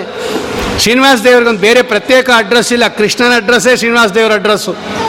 ಅದೇ ಕೋಟಿ ಚಂದ್ರ ಕಾಂತಿಯಿಂದ ಕೂಡಿರ್ತಕ್ಕಂತಹ ನಮ್ಮ ಸ್ವಾಮಿಯವರು. ಇದನ್ನು ನಾವು ಗಮನಿಸಿದಾಗ ಭಗವಂತನ ಅಪರಿಮಿತವಾಗಿರ್ತಕ್ಕಂತಹ ಕಾಂತಿ ಅವನ ಕಡೆಗಣ್ಣಿನ ನೋಟ ಸಪತಿ ಬುಧ ಜನ ತ್ರಾಣ ದಕ್ಷ ಕಟಾಕ್ಷ. ಆ ಬುಧ ಜನರೇನಿದ್ದಾರೆ ಜ್ಞಾನಿಗಳು ಅವರನ್ನು ರಕ್ಷಣೆ ಮಾಡ್ತಾರಂತೆ. ಇದನ್ನೇ ಭಗವಂತ ಹೇಳಿರೋದು. ಅನನ್ಯಾಶ್ಚಿಂತೆಯಂತೋ ಮಾಂ, ಯೇ ಜನ ಪರ್ಯುಪಾಸತೆ ತೇಷಾಂ ನಿತ್ಯಾಭಿಯುಕ್ತಾನಾಂ ಯೋಗಕ್ಷೇಮಂ ವಹಾಮ್ಯಹಂ. ಇದನ್ನೇ ವಾದೀಂದ್ರ ತೀರ್ಥರು ಹೇಳ್ತಾರೆ ಅದಕ್ಕೆ ಬುಧಜನ ಅಂತ ಹಾಕಿರೋದಲ್ಲಿ. ಬುಧ ಜನ ಬುಧ ಅಂದರೆ ಸಂಸ್ಕೃತದಲ್ಲಿ ಜ್ಞಾನಿಗಳು ಅಂತ ಅರ್ಥ. ಬುಧ ಜನ ತ್ರಾಣ ದಕ್ಷ ಕಟಾಕ್ಷ. ನಾ ಮೊದಲೇ ಹೇಳಿದೆ, ಭಗವಂತನಿಗೆ ಜ್ಞಾನಿಗಳನ್ನು ಕಂಡ್ರೆ ಬಹಳ ಪ್ರೀತಿ ಅಂತರಿ. ಜ್ಞಾನಿ ಪ್ರಿಯತಮೋ ತೋಮೆ, ಜ್ಞಾನೀನಾಸೌ ಬಿಭರ್ತಿ ಮಾಮ್ ಅಂತಾನೆ ಭಗವಂತ. ನಾಲ್ಕು ಥರ ಜನ ಭಗವಂತನ ನೋಡಕ್ಕೆ ಬರ್ತಾರಂತ್ರಿ. ಆರ್ತೋ ಜಿಜ್ಞಾಸು ಅರ್ಥಾರ್ಥಿ ಜ್ಞಾನೀಚ ಭರತರ್ಷವ. ಸ್ವಯಂ ಕೃಷ್ಣ ಹೇಳ್ತಾನೆ, ಅರ್ಜುನ, ನಾಲ್ಕು ಥರ ಜನ ನಮ್ಮ ದೇವಸ್ಥಾನಕ್ಕೆ ಬರ್ತಾರೆ ನನ್ನ ನೋಡಕ್ಕೆ.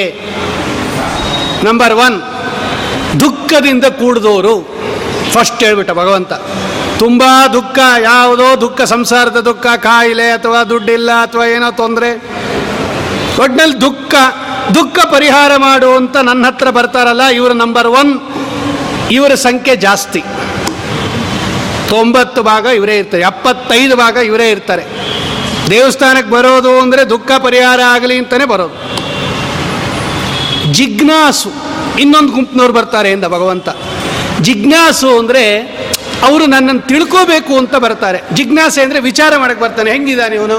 ಯಾವ ಥರ ಇದ್ದಾನೆ? ಏನು ಇವನು ಪರಮಾತ್ಮ? ಇವನು ಹೆಂಗಿದ್ದಾನೆ? ನೋಡೋಣ ಅಂತ ಹೇಳಿ ತಿಳ್ಕೋಬೇಕು ಅನ್ನೋ ಉದ್ದೇಶದಿಂದ ಬರ್ತಾರೆ ಇವರು. ಇವರಿಗೆಲ್ಲ ಜಿಜ್ಞಾಸುಗಳು ಅಂತ ಕರೀತಾರೆ. ವಿಚಾರ ಮಾಡೋಕ್ಕೋಸ್ಕರ ಬರ್ತಾರಂತೆ ಇವರು. ಇನ್ನು ಗುಂಪಿನವರು ಒಂದು ಬರ್ತಾರಂತೆ. ಅರ್ಥಾರ್ಥಿ. ಇವ್ರಿಗೆ ದುಡ್ಡು ಬೇಕಾಗಿದೆಯಂತೆ.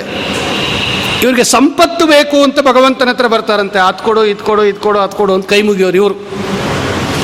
ಇವ್ರು ಮೂರನೇ ಗುಂಪಿನವರು ಇವರು. ನಾಲ್ಕನೇ ಗುಂಪಿನವರು ಜ್ಞಾನೀಚ ಭರತರ್ಷವ. ನನ್ನನ್ನು ತಿಳ್ಕೊಂಡು ಎಲ್ಲ ವಸ್ತುಗಳಿಗಿಂತ ನಾನು ಶ್ರೇಷ್ಠ ಅಂತ ತಿಳ್ಕೊಂಡು ಬೇರೆ ಎಲ್ಲ ವಸ್ತುಗಳನ್ನು ಪರಿತ್ಯಾಗ ಮಾಡಿ ನೀನೇ ಗತಿ, ನೀನೇ ನನಗೆ ತುಂಬ ಅತ್ಯಂತ ಪ್ರಿಯ ಅಂತ ಹೇಳಿ ಜ್ಞಾನದಿಂದ ನನ್ನ ಜ್ಞಾನದಿಂದ ಬರ್ತಾರೆ. ಇವರು ನಾಲ್ಕನೆಯವರು. ಈ ನಾಲ್ಕು ಜನದಲ್ಲಿ ನನಗೆ ಜ್ಞಾನಿಗಳನ್ನು ಕಂಡ್ರೆ ಬಹಳ ಪ್ರೀತಿ ಅಂತ ಕೃಷ್ಣ ಹೇಳ್ತಾನೆ.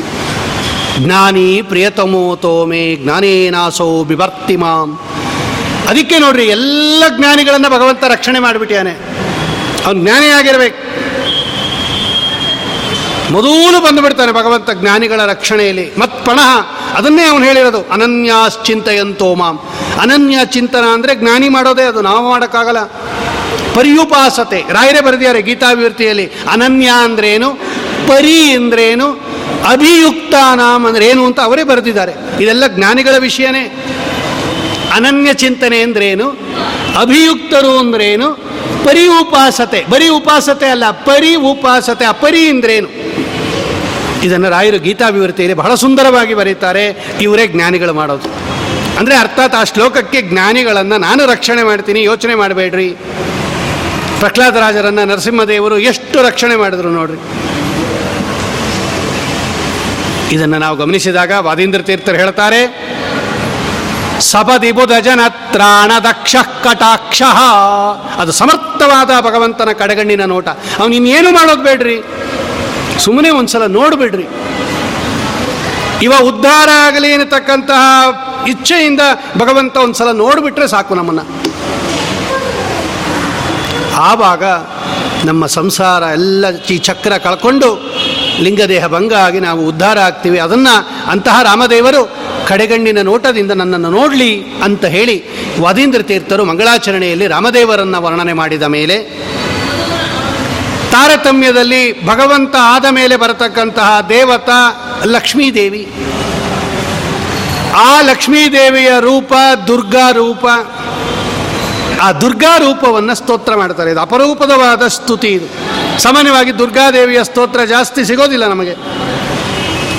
ರಮಾದೇವಿಗೆ ಮೂರು ರೂಪಗಳು ಶ್ರೀ, ಭೂ, ದುರ್ಗಾ ಅಂತ. ಸತ್ವಗುಣಕ್ಕೆ ಅಭಿಮಾನಿಯಾಗಿರ್ತಕ್ಕಂತಹ ರೂಪ ಶ್ರೀರೂಪ ರಜೋಗುಣಕ್ಕೆ ಅಭಿಮಾನಿಯಾಗಿರ್ತಕ್ಕಂತಹ ರೂಪ ಭೂರೂಪ ತಮೋಗುಣಕ್ಕೆ ಅಭಿಮಾನಿಯಾಗಿರ್ತಕ್ಕಂಥ ರೂಪ ದುರ್ಗಾ ರೂಪ ಅಂತ ಭಗವಂತ ಭಗವದ್ಗೀತೆಯಲ್ಲಿ ಹೇಳ್ತಾನೆ ಸ್ಪಷ್ಟವಾಗಿ. ಶ್ರೀಭೂ ದುರ್ಗಾತ್ಮಿಕ ರಾಯರೇ ಬರೀತಾರೆ, ಆಚಾರ್ಯರು ಬರೆದಿದ್ದಾರೆ.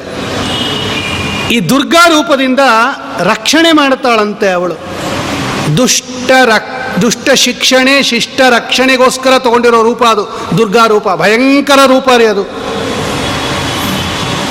ವಾದಿರಾಜ ಸ್ವಾಮಿಗಳು ತೀರ್ಥ ಪ್ರಬಂಧದಲ್ಲಿ ಈ ಕುಂಜಾರುಗಿರಿ ಇದೆಯಲ್ಲ, ದುರ್ಗಾ ಬೆಟ್ಟ ಆ ದುರ್ಗಾ ಬೆಟ್ಟದಲ್ಲಿರ್ತಕ್ಕಂಥ ದುರ್ಗಾದೇವಿಯನ್ನು ಸ್ತೋತ್ರ ಮಾಡ್ಯಾರೆ ಒಂದು ಶ್ಲೋಕದಲ್ಲಿ. ಇವಳಿಗೆ ಯಾಕೆ ದುರ್ಗಾ ಅಂತ ಕರೀತಾರೆ? ಇವಳಿಗೆ ಯಾಕೆ ದುರ್ಗೆ ಅಂತ ಕರೀತಾರೆ? ಅಥವಾ ದುರ್ಗಾ ಅಂತ ಸಂಸ್ಕೃತದಲ್ಲಿ, ದುರ್ಗೆ ಅಂತ ಕನ್ನಡದಲ್ಲಿ ಯಾಕೆ ಹಂಗೆ ಕರೀತಾರೆ ಅಂದರೆ ವಾದಿರಾಜರು ಕಾರಣ ಕೊಡ್ತಾರೆ. ದುರ್ಗ್ಮೇಯತ್ವಾತ್ ದುಃಖದತ್ವಾತ್ ದುಷ್ಪ್ರಾಪತ್ವಚ್ಛ ದುರ್ಜನೈ ಸತಾಂ ಅಭಯಭೂಮಿತ್ವಾತ್ ದುರ್ಗಾತ್ವಂ ಹೃದ್ಗುಹಾಶ್ರಯಾತ್ ಅಂತ ಇಷ್ಟು ಕಾರಣ ಕೊಡ್ತಾರಂತೆ ನೋಡ್ರಿ. ಯಾಕೆ ನಿಂಗೆ ದುರ್ಗಾ ಅಂತ ಕರೀತಾರೆ ಗೊತ್ತೇನಮ್ಮ ಲಕ್ಷ್ಮಿ ನಾ ಹೇಳ್ತೀನಿ ಕೇಳು ಅಂತಾರೆ ವಾದಿರಾಜರು. ದುರ್ಜ್ಞೇಯತ್ವಾತ್. ನಿನ್ನನ್ನು ತಿಳ್ಕೊಳ್ಳೋಕ್ಕೆ ಸಾಧ್ಯ ಇಲ್ಲ. ಯಾರು ನಿನ್ನನ್ನು ತಿಳ್ಕೊಳ್ಳೋಕ್ಕೆ ಸಾಧ್ಯ ಇಲ್ಲ. ನಿಮ್ಮ ಪತಿಯಾಗಿರ್ತಕ್ಕಂಥ ಭಗವಂತ ಒಬ್ಬನ್ನು ಬಿಟ್ಟು ನಿನಗಿಂತ ಕೆಳಗಡೆ ಇರ್ತಕ್ಕಂತಹ ಬ್ರಹ್ಮಾದಿ ದೇವತೆಗಳೇ ನಿನ್ನನ್ನು ತಿಳ್ಕೊಳ್ಳೋಕೆ ಸಾಧ್ಯ ಇಲ್ಲ. ಜ್ಞೇಯ ಅಂದರೆ ತಿಳಿಯೋದು. ದುರ್ಜ್ಞೇಯ ತಿಳಿಯಲಾಗದವಳು, ಪೂರ್ತಿ ತಿಳಿಯಲಾಗದವಳಾದ್ದರಿಂದ ನೀನು ದುರ್ಗ. ಯಾವುದನ್ನು ದುರ್ಗ ಅಂತ ಕರೀತಾರೆ? ಅಂದರೆ ಈ ಎಲ್ಲೆಲ್ಲಿ ಕೋಟೆ ಇರುತ್ತೋ ನೋಡ್ರಿ, ಅದಕ್ಕೆಲ್ಲ ದುರ್ಗ ಅಂತ ಕರೀತಾರೆ. ದೇವರಾಯನ ದುರ್ಗ, ಚಿತ್ರದುರ್ಗ ಸಾವನ ದುರ್ಗ ಈ ದುರ್ಗ ಅನ್ನೋ ಶಬ್ದ ಎಲ್ಲೆಲ್ಲಿ ಬಂದಿದೆಯೋ, ಇಲ್ಲೆಲ್ಲ ಕೋಟೆಗಳಿದೆ ನಾವು ಗಮನಿಸಬೇಕು. ಕೋಟೆಗಳು ಇರ್ತಕ್ಕಂಥ ಜಾಗಕ್ಕೆ ದುರ್ಗ ಅಂತ ಬಂದ್ಬಿಟ್ಟಿರುತ್ತೆ ಆ ಊರ ಹೆಸರು. ಆ ಕೋಟೆಯ ಆಳ ಅಥವಾ ಎತ್ತರ, ಕಂದುಕ, ಅದೆಲ್ಲ ಯಾರಿಗೂ ಗೊತ್ತಾಗೋದಿಲ್ಲ. ದುರ್ಜ್ಞೇಯತ್ವಾತ್. ದುಃಖದತ್ವಾತ್. ದುಷ್ಟ ಜನರಿಗೆ ತುಂಬ ದುಃಖ ಕೊಡ್ತಾಳಂತೆ, ಆದ್ದರಿಂದ ಅವಳಿಗೆ ದುರ್ಗಾ ಅಂತ ಹೆಸರು. ದುಷ್ಪ್ರಾಪತ್ವಾಚ್ಛ ದುರ್ಜನೈಹಿ. ದುರ್ಜನರುಗಳಿಂದ ಹೊಂದಕ್ಕಾಗೋದಿಲ್ವಂತೆ ಅವಳು. ಏನು ಮಾಡಿದರೂ ದುರ್ಜನರು ದುರ್ಗಾದೇವಿಯ ಬಳಿ ಹೋಗೋಕ್ಕಾಗೋದಿಲ್ಲ. ಸತಾಂ ಅಭಯಭೂಮಿತ್ವಾತ್ ಸಜ್ಜನರಿಗೆ ಆಶ್ರಯ ಕೊಡ್ತಾಳಂತೆ ಅವಳು. ಸಕಲ ಜೀವರಾಶಿಗಳ ಹೃದಯ ಗುಹೆಯಲ್ಲಿ ಇರ್ತಾಳೆ ಭಗವಂತನ ಜೊತೆಯಲ್ಲಿ. ಇಷ್ಟು ಕಾರಣದಿಂದ ನೀನು ದುರ್ಗ. ತಿಳಿಯಲಾಗದವಳಾದ್ದರಿಂದ ದುರ್ಗ. ಹೊಂದ ದುಷ್ಟರಿಂದ ಹೊಂದಲ್ಲ, ಆದರೆ ಹೊಂದಕ್ಕಾಗದೆ ಇರೋದರಿಂದ ದುರ್ಗ. ಸಜ್ಜನರಿಗೆ ಅನುಗ್ರಹ ಮಾಡೋದರಿಂದ ದುರ್ಗ. ದುರ್ಜನರಿಗೆ ದುಃಖ ಕೊಡೋದ್ರಿಂದ ದುರ್ಗ, ಸಕಲ ಜೀವರಾಶಿಗಳ ಹೃದಯ ಗುಹೆಯಲ್ಲಿ ಇರೋದ್ರಿಂದ ದುರ್ಗ. ಕೋಟೆನೂ ಇಷ್ಟು ಮಾಡುತ್ತೆ ನೋಡ್ರಿ. ಕೋಟೆ ಒಳಗಡೆ ಏನು ನಡೀತಾ ಇದೆ ಅಂತ ಗೊತ್ತಾಗೋದಿಲ್ಲ. ಸುತ್ತಲೂ ಕೋಟೆ ಕಟ್ಟಿಬಿಟ್ರೆ ಕೋಟೆ ಒಳಗಡೆ ಏನು ನಡೀತಾ ಇದೆ ಅಂತ ಶತ್ರುಗಳಿಗೆ ಗೊತ್ತಾಗೋದಿಲ್ಲ. ಕೋಟೆ ಒಳಗಡೆ ಇರೋರಿಗೆ ಈ ಕೋಟೆಯಿಂದ ರಕ್ಷಣೆ ಸಿಗತ್ತೆ ಶತ್ರುಗಳಿಂದ. ಕೋಟೆಯನ್ನು ಭೇದಿಸಕ್ಕಾಗೋದಿಲ್ಲ ಅಂತ ಶತ್ರುಗಳಿಗೆ ದುಃಖ ಬರುತ್ತೆ. ಅಲ್ಲಿ ಒಳಗಡೆ ಇರ್ತಕ್ಕಂತಹ ಸಜ್ಜನರಿಗೆ ರಕ್ಷಣೆ ಕೊಡ್ತಾ ಇದ್ದಾಳೆ. ಈ ಎಲ್ಲ ಕಾರಣದಿಂದ ಇದನ್ನ ದುರ್ಗಾ ಅಂತ ಹೆಂಗೆ ಕರೀತಾರೋ, ಈ ಎಲ್ಲ ಕಾರಣದಿಂದ ನಿನಗೆ ದುರ್ಗಾ ಅಂತ ಕರೀತಾರೆ ಅಂತ ವಾದರಾಜ ಸ್ವಾಮಿಗಳು ತೀರ್ಥ ಪ್ರಬಂಧದಲ್ಲಿ ಆ ದುರ್ಗಾದೇವಿಯನ್ನು ಅಂದರೆ ಪಾಜಕ ಕ್ಷೇತ್ರದಲ್ಲಿ ಇರ್ತಕ್ಕಂತಹ ದುರ್ಗಾ ಬೆಟ್ಟದಲ್ಲಿ ವಿದ್ಯಮಾನಳಾದ ದುರ್ಗಾದೇವಿಯನ್ನು ಸ್ತೋತ್ರ ಮಾಡೋ ಸಂದರ್ಭದಲ್ಲಿ ಹೇಳ್ತಾರೆ. ವಾದೀಂದ್ರ ತೀರ್ಥರು ಒಂದು ಸುಂದರವಾದ ಶ್ಲೋಕ ಬರೀತಾರೆ मातस्त्वामुपकल्पिता किल जगत्सर्गे अजवर्गेडिते चितो न प्रजः त्वजातु चिदिहा स्वर्गेऽपवर्गेऽपि नः। लवण्याददरीकृता अमरवधूर्वर्गे निसर्गे हितम्। कारुण्यं कुरु कृता मयि पुनः दुर्गे विसर्गे मतिम्। ಅವಳು ಮಾತ. ಇಡೀ ಜಗತ್ತಿಗೆ ತಾಯಿ ನೋಡ್ರಿ ಅವಳು.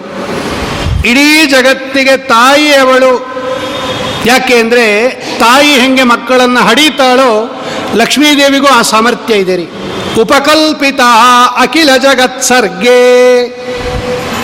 ಸ್ವಂತ ಸಾಮರ್ಥ್ಯ ಇಲ್ಲದೆ ಇದ್ರೂ ಭಗವಂತನ ಅನುಗ್ರಹದಿಂದ ಬಂದ ಸಾಮರ್ಥ್ಯ ಇದೆ. ಲಕ್ಷ್ಮೀದೇವಿಗೂ ಕೂಡ ಸೃಷ್ಟಿ ಸ್ಥಿತಿ ಲಯಾದಿಗಳನ್ನು ಮಾಡುವ ಸಾಮರ್ಥ್ಯ ಉಂಟು. ಅದನ್ನೇ ಶ್ರೀಮದ್ ಆಚಾರ್ಯರು ಬರೆದಿರೋದು. ವಿಶ್ವಸ್ಥಿತಿ ಪ್ರಳಯ ಸರ್ಗ ಮಹಾವಿಭೂತಿ. ವೃತ್ತಿ ಪ್ರಕಾಶ ನಿಯಮ ಆವೃತ್ತಿ ಬಂದ ಮೋಕ್ಷ ಯಸ್ಯ ಅಪಾಂಗಲವ ಮಾತ್ರತ. ಸಾಮಾನ್ಯ ಅಂತಲ್ಲ ಅವಳಿಗೆ. ಒಳ್ಳೆ ಜ್ಞಾನ ಕೊಡ್ತಾಳೆ, ಅಜ್ಞಾನ ಕೊಡ್ತಾಳೆ, ಬಂದ ಮೋಕ್ಷ, ಸೃಷ್ಟಿ, ಸ್ಥಿತಿ, ಲಯ. ಎಲ್ಲ ಮಾಡ್ತಾಳ್ರಿ ಅವಳು ಲಕ್ಷ್ಮೀದೇವಿ, ಆದರೆ ಭಗವಂತನ ಅನುಗ್ರಹದಿಂದ ಮಾಡ್ತಾಳೆ, ಭಗವಂತ ಕೊಟ್ಟ ಸಾಮರ್ಥ್ಯದಿಂದ ಮಾಡ್ತಾಳೆ, ಸ್ವಂತ ಸಾಮರ್ಥ್ಯ ಇಲ್ಲ. ಇಷ್ಟೇ ಭಗವಂತನಿಗೂ ಲಕ್ಷ್ಮೀದೇವಿಗೂ ವ್ಯತ್ಯಾಸ. ಭಗವಂತ ಸ್ವಂತ ಸಾಮರ್ಥ್ಯದಿಂದ ಮಾಡ್ತಾನೆ, ಭಗವಂತ ಕೊಟ್ಟ ಸಾಮರ್ಥ್ಯದಿಂದ ಲಕ್ಷ್ಮೀದೇವಿ ಮಾಡ್ತಾಳೆ. ಉಪಕಲ್ಪಿತ ಅಖಿಲ ಜಗತ್ ಸರ್ಗೆ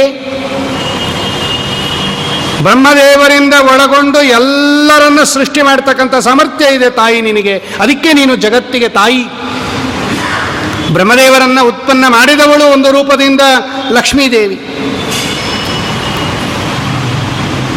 ಅಜಬರ್ಗೇಡಿತೆ. ಅಜ ಅಂದರೆ ಬ್ರಹ್ಮದೇವರು, ಬರ್ಗ ಅಂದರೆ ರುದ್ರದೇವರು ಅಜಬರ್ಗ ಈಡಿತೆ. ಇವರಿಬ್ಬರಿಂದ ಸ್ತುತಿಸಲ್ಪಟ್ಟಂಥವಳು ಬ್ರಹ್ಮದೇವರು ಕೂಡ ಸ್ತೋತ್ರ ಮಾಡ್ತಾರ್ರಿ. ಇವತ್ತು ಬ್ರಹ್ಮದೇವರಿಗೆ ಚತುರ್ಮುಖ ಪದವಿ, ಸತ್ಯಲೋಕಾಧಿಪತ್ಯ ಬಂದಿರೋದು ರಮಾದೇವಿಯ ಕೃಪಾ ಕಟಾಕ್ಷದಿಂದ. ಅಜಬರ್ಗೇಡಿತೆ ಲಾವಣ್ಯ ಅದರೀಕೃತ ಅಮರವಧು. ಎಷ್ಟು ಸೌಂದರ್ಯ ಲಕ್ಷ್ಮೀದೇವಿದು ಅಂದರೆ ದುಷ್ಟರಿಗೆ ತುಂಬ ಭಯಾನಕ ರೂಪ ತೋರಿಸ್ತಾಳೆ ಅವಳು, ಕಾಳಿ ಅಂತ ಅವಳದೊಂದು ರೂಪ. ಅದು ದುರ್ಜನರಿಗೆ ತೋರಿಸೋ ರೂಪ ಅದು, ಬಹಳ ಭಯಂಕರ ರೂಪ ಅದು. ಆದರೆ ಹರಿಭಕ್ತರಿಗೆ ಸುಂದರ ರೂಪ ತೋರಿಸ್ತಾಳೆ ಅವಳು ದುರ್ಗಾದೇವಿ. ಭಾಗವತದಲ್ಲಿದೆ ಅದು. ಎಂತಹ ಸೌಂದರ್ಯ ಅವಳು? ಲಾವಣ್ಯ ಅದರೀಕೃತ ಅಮರವಧು ದೇವತಾ ಸ್ತ್ರೀಯರುಗಳೇನಿದ್ದಾರೆ, ಅವರಿಗಿಂತ ಅವರ ಸೌಂದರ್ಯವನ್ನು ಅದರೀಕೃತ. ಕಡಿಮೆ ಮಾಡಲ್ಪಟ್ಟವಳವಳು ಯದ್ಯಪಿ ಹೆಣ್ಣು ಮಕ್ಕಳಿಗೆಲ್ಲ ಸೌಂದರ್ಯ ಬರಬೇಕಾದ್ರೆ ಲಕ್ಷ್ಮೀದೇವಿಯ ಸನ್ನಿಧಾನ ಇರಬೇಕು ಅವರಲ್ಲಿ. ಲಕ್ಷ್ಮೀದೇವಿಯ ಸನ್ನಿಧಾನ ಇದ್ದರೆ ನೋಡ್ರಿ ಅಪೂರ್ವವಾದ ಸೌಂದರ್ಯ ಇರುತ್ತೆ ಹೆಣ್ಣು ಮಕ್ಕಳಿಗೆ. ಅಂತಹ ಎಲ್ಲರಿಗೂ, ಹೆಣ್ಣು ಮಕ್ಕಳಿಗೂ ಕೂಡ ಸೌಂದರ್ಯವನ್ನು ತಂದುಕೊಡುವ ಸೌಂದರ್ಯತೆ ಲಕ್ಷ್ಮೀದೇವಿಯಲ್ಲಿದೆ. ಲಾವಣ್ಯ ಅದರೀಕೃತ ಅಮರವಧು ವರ್ಗೆ. ಹೇ, ಇಂತಹ ಒಳ್ಳೆ ಉತ್ಕೃಷ್ಟವಾಗಿರ್ತಕ್ಕಂತಹ ಹೇ ದುರ್ಗೆ ಚೇತೋನ ಪ್ರಜಹಾತು ಚಾತು ಚಿದಿಹ. ನನ್ನ ಮನಸ್ಸು ನಿನ್ನನ್ನು ಬಿಡದೇ ಇರಲಿ ಅಂತ ಅವರು ವಾದ ವದೇಂದ್ರ ತೀರ್ಥರು ಹೇಳ್ತಾರೆ. ಯಾವತ್ತೂ ಕೂಡ ಸ್ವರ್ಗೆ ಅಪವರ್ಗೆ. ಭೂಮಿಯಲ್ಲಾಗಲಿ, ಸ್ವರ್ಗದಲ್ಲಾಗಲಿ, ಮೋಕ್ಷದಲ್ಲಾಗಲಿ ನನ್ನ ಮನಸ್ಸು ಯಾವತ್ತೂ ನಿನ್ನನ್ನು ಬಿಡದೇ ಇರಲಿ. ಸದಾ ನಿನ್ನನ್ನು ಸ್ಮರಣೆ ಮಾಡ್ತಾ ಇರಲಿ. ಮೈ ಕಾರುಣ್ಯಂ ಕುರು. ಅಮ್ಮ, ಕರುಣೆ ತೋರಿಸು ನನ್ನ ಮೇಲೆ. ಲಕ್ಷ್ಮೀದೇವಿಯ ಅನುಗ್ರಹ ಆಗದೇ ಇದ್ದರೆ ಭಗವಂತನ ಅನುಗ್ರಹ ಆಗೋದಿಲ್ಲ. ತಾರತಮ್ಯದಿಂದ ಎಲ್ಲರ ಅನುಗ್ರಹ ಬೇಕು ನಮಗೆ. ಕಾರುಣ್ಯಂ ಕುರುಮಾಕೃತ. ಮೈ ಪುನಃ ದುರ್ಗೆ ವಿಸರ್ಗೆ ಮತಿಂ. ಆಪತ್ಕಾಲದಲ್ಲಿ ನನ್ನ ಕೈ ಬಿಡಬೇಡ ಅಂತಾರೆ ಅವರು. ವಾದೀಂದ್ರ ತೀರ್ಥರು. ವಿಸರ್ಗೆ, ವಿಸರ್ಗ ಅಂದರೆ ಕೋಪ, ಪ್ರಕೃತಿ ಕೋಪ ಅಂತ ಕರೀತಾರೆ. ಪ್ರಕೃತಿಯ ವಿಸರ್ಗ ಅಂತ ಬರೀತಾರೆ. ವಿಸರ್ಗದ ಕೋಪ.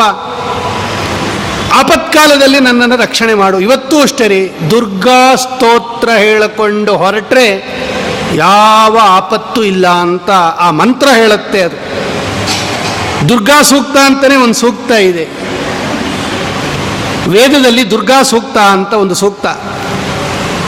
ಸಾಯಂಕಾಲ ಹೊತ್ತು ಸಂಧ್ಯಾ ವಂದನೆ ಆದ ಮೇಲೆ ಈ ದುರ್ಗಾ ಸೂಕ್ತ ಪಾರಾಯಣ ಮಾಡಿ ಮನೆ ಸೂಕ್ತ ಪಾರಾಯಣ ಮಾಡಿ, ಮನೆಯಿಂದ ಹೊರಟ್ರೆ ಅವ್ರಿಗೆ ಭಗವಂತನ, ಲಕ್ಷ್ಮೀದೇವಿಯ, ದುರ್ಗಾದೇವಿಯ ರಕ್ಷಣೆ ಇದೆ.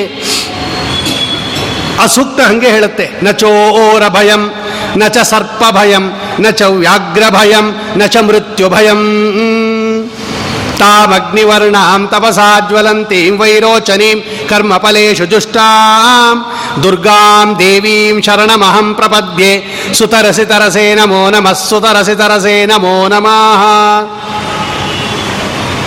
ಈ ದುರ್ಗಾ ಸೂಕ್ತವನ್ನು ಯಾರು ಪಾರಾಯಣ ಮಾಡಿ ಹೊರಡ್ತಾರಲ್ಲ, ಇವರಿಗೆ ಎಲ್ಲ ರೀತಿಯಲ್ಲಿ ಅಭಯವನ್ನು ಕೊಡ್ತಾಳಂತೆ ಅವಳು.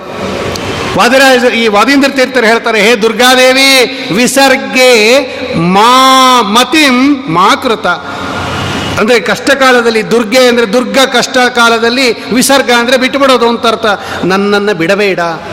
ಯಾವತ್ತೂ ನನ್ನನ್ನು ರಕ್ಷಣೆ ಮಾಡು ಅಂತ ಹೇಳಿ ಭಗವಂತನ ಜೊತೆ ಜೊತೆಯಲ್ಲೇ ಇರತಕ್ಕಂತಹ, ಭಗವಂತನ ವಿಶೇಷ ಅನುಗ್ರಹಕ್ಕೆ ಪಾತ್ರರಾಗಿರ್ತಕ್ಕಂತಹ ದುರ್ಗಾದೇವಿಯನ್ನು ಈ ಉತ್ಕೃಷ್ಟವಾಗಿರ್ತಕ್ಕಂತಹ ವಾದೀಂದ್ರ ತೀರ್ಥ ಶ್ರೀಪಾದಂಗಳವರು ಒಂದು ಶ್ಲೋಕದಲ್ಲಿ ಕೊಂಡಾಡಿ ಅದಕ್ಕೆ ವಿಜಿ ಇವರು, ವಿಜಯದಾಸರು ಹೆಣ್ಣು ಮಕ್ಕಳಿಗೋಸ್ಕರನೇ ದುರ್ಗಾ ಸುಳಾದಿ ಅಂತ ಮಾಡಿಕೊಟ್ಟಿದ್ದವರು.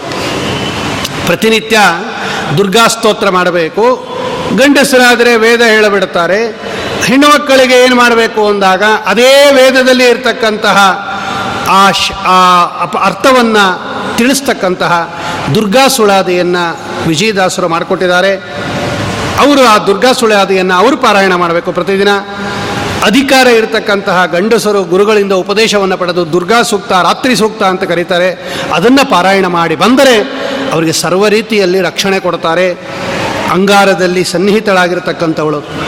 ಅದಕ್ಕೆ ಹಿಂದಿನ ಕಾಲದಲ್ಲಿ ಮಕ್ಕಳ ಮನೆಯಲ್ಲಿ ಮಕ್ಕಳ ಹೆರಿಗೆ ಆದಾಗ, ಮನೆಯಲ್ಲೇ ಹೆರಿಗೆ ಆಗೋದು ಹಿಂದಿನ ಕಾಲದಲ್ಲಿ. ಆವಾಗ ಆ ಸೂತಿಕಾಗ್ರಹದ ಹೊರಗಡೆ ಕೂಡಿಸಿ ಒಬ್ಬ ಬ್ರಾಹ್ಮಣನ ಕೈಯಲ್ಲಿ ಈ ರಾತ್ರಿ ಸೂಕ್ತ ಪಾರಾಯಣ ಮಾಡಿಸ್ತಾ ಇದ್ರು ಹಿಂದಿನ ಕಾಲದಲ್ಲಿ. ಅದೊಂದು ಸಂಪ್ರದಾಯ ಇತ್ತು. ಅಂದರೆ ಈ ಭೂತ ಪ್ರೇತ ಪಿಶಾಚಾದಿಗಳಿಗೆ ನವಜಾತ ಶಿಶುಗಳನ್ನು ಕಂಡ್ರೆ ಬಹಳ ಪ್ರೀತಿ. ಬಹಳ ಬೇಗ ಅದರ ರಕ್ತವನ್ನು ಹೀರದಿಕ್ಕೆ ಬರುತ್ತಂತೆ ಅವು. ಅದು ಬರಬಾರದು ಅನ್ನತಕ್ಕಂಥ ದೃಷ್ಟಿಯಿಂದ ಈ ರಾತ್ರಿ ಸೂಕ್ತ ಪಾರಾಯಣ ಮಾಡಿಸ್ತಾ ಇದ್ರು. ಆ ಸೂತಿಗ ಆ ಬಾಣಂತಿಗೆ ಕೇಳಿಸಬೇಕದು ಆ ಕೂಸಿಗೆ ರಕ್ಷಣೆ ಸಿಗಬೇಕು ಅನ್ನತಕ್ಕಂಥ ದೃಷ್ಟಿಯಿಂದ ಆ ಕೋಣೆಯ ಹೊರಗಡೆ ಒಬ್ಬ ಬ್ರಾಹ್ಮಣನನ್ನು ಕೂಡಿಸಿ, ಅದು ಮೈಲಿಗೆ ಕೋಣೆ ಆದ್ದರಿಂದ ಹೊರಗಡೆ ಕೂಡಿಸಿ ರಾತ್ರಿ ಸೂಕ್ತ ಪಾರಾಯಣ ಮಾಡಿಸ್ತಾ ಇದ್ರು. ಆಮೇಲೆ ಅಂಗಾರ ಅಭಿಮಂತ್ರಣ ಮಾಡಿಕೊಡೋರು ಅವರು. ಅಂದರೆ ಕೈಯಲ್ಲಿ ಅಂಗಾರವನ್ನು ಇಟ್ಕೊಂಡು ಈ ದುರ್ಗಾ ಸೂಕ್ತ ಅಥವಾ ರಾತ್ರಿ ಸೂಕ್ತವನ್ನು ಹೇಳಿ ಆ ಬಾಣಂತಿಗೆ ಕೊಡೋರು. ಆ ಬಾಣಂತಿ ಅದನ್ನು ತೆಗೆದುಬಿಟ್ಟು ಆ ಕೂಸಿಗೆ ಹಚ್ಚಬೇಕು. ನೋಡ, ಆ ಹಣೆ, ಆ ಕೂಸಿನ ಹಣೆಯಲ್ಲಿ ಆ ಅಭಿಮನ್ಯವಾದ ಅಂಗಾರ ಇದ್ದರೆ ಅದು ಸಕಲ ರೀತಿಯಿಂದ ರಕ್ಷಣೆ ಸಿಗೋದು ಅಂತ ಹಿಂದಿನ ಕಾಲದಲ್ಲಿ ಒಂದು ಶಾಸ್ತ್ರೋಕ್ತ ಪದ್ಧತಿ ಇತ್ತು. ಇದನ್ನು ವಾದರ, ಇಲ್ಲಿ ಬರೀತಾರವರು ಹೇ ದುರ್ಗೆ, ಆಪತ್ಕಾಲದಲ್ಲೂ ಕೂಡ ನನ್ನನ್ನು ರಕ್ಷಣೆ ಮಾಡು ಎಂಬುದಾಗಿ ದುರ್ಗಾದೇವಿಯನ್ನು, ಜಗತ್ತಿಗೆ ತಂದೆಯಾಗಿರ್ತಕ್ಕಂಥ ಭಗವಂತನನ್ನು, ಜಗತ್ತಿಗೆ ಮಾತೆಯಾಗಿರ್ತಕ್ಕಂತಹ ದುರ್ಗಾದೇವಿಯನ್ನು ಸ್ತೋತ್ರ ಮಾಡಿ ನಾಳೆ ದಿವಸ ಇವರಿಬ್ಬರ ಪ್ರೇಮ ಪುತ್ರನಾಗಿರ್ತಕ್ಕಂತಹ ಹನುಮಂತ ದೇವರ ಅರ್ಥಾತ್ ಮುಖ್ಯಪ್ರಾಣ ದೇವರ ಸ್ತೋತ್ರ, ಶ್ರೀಮದ್ ಆಚಾರ್ಯರ ಸ್ತೋತ್ರ, ಜಯತೀರ್ಥರ ಸ್ತೋತ್ರ, ಇಷ್ಟೆಲ್ಲವನ್ನು ನಾಳೆ ದಿವಸ ಚಿಂತನೆ ಮಾಡೋಣ. ಶ್ರೀಕೃಷ್ಣಾರ್ಪಣಮಸ್ತು. ಕಾಯೇನ ವಾಚ ಮನಸೇಂದ್ರಿಯರ್ವಾ ಬುದ್ಧಾತ್ಮನ ವಾ ಪ್ರಕೃತಿ ಸ್ವಭಾವ. ಕರೋಮಿ ಯದ್ಯ ಸಕಲಂ ಪರಸ್ಮೈ. ನಾರಾಯಣಾಯೇತಿ ಸಮರ್ಪಯಾಮಿ. ಶ್ರೀಕೃಷ್ಣಾರ್ಪಣಮಸ್ತು. ಶ್ರೀಮಧ್ವೇಶಾರ್ಪಣಮಸ್ತು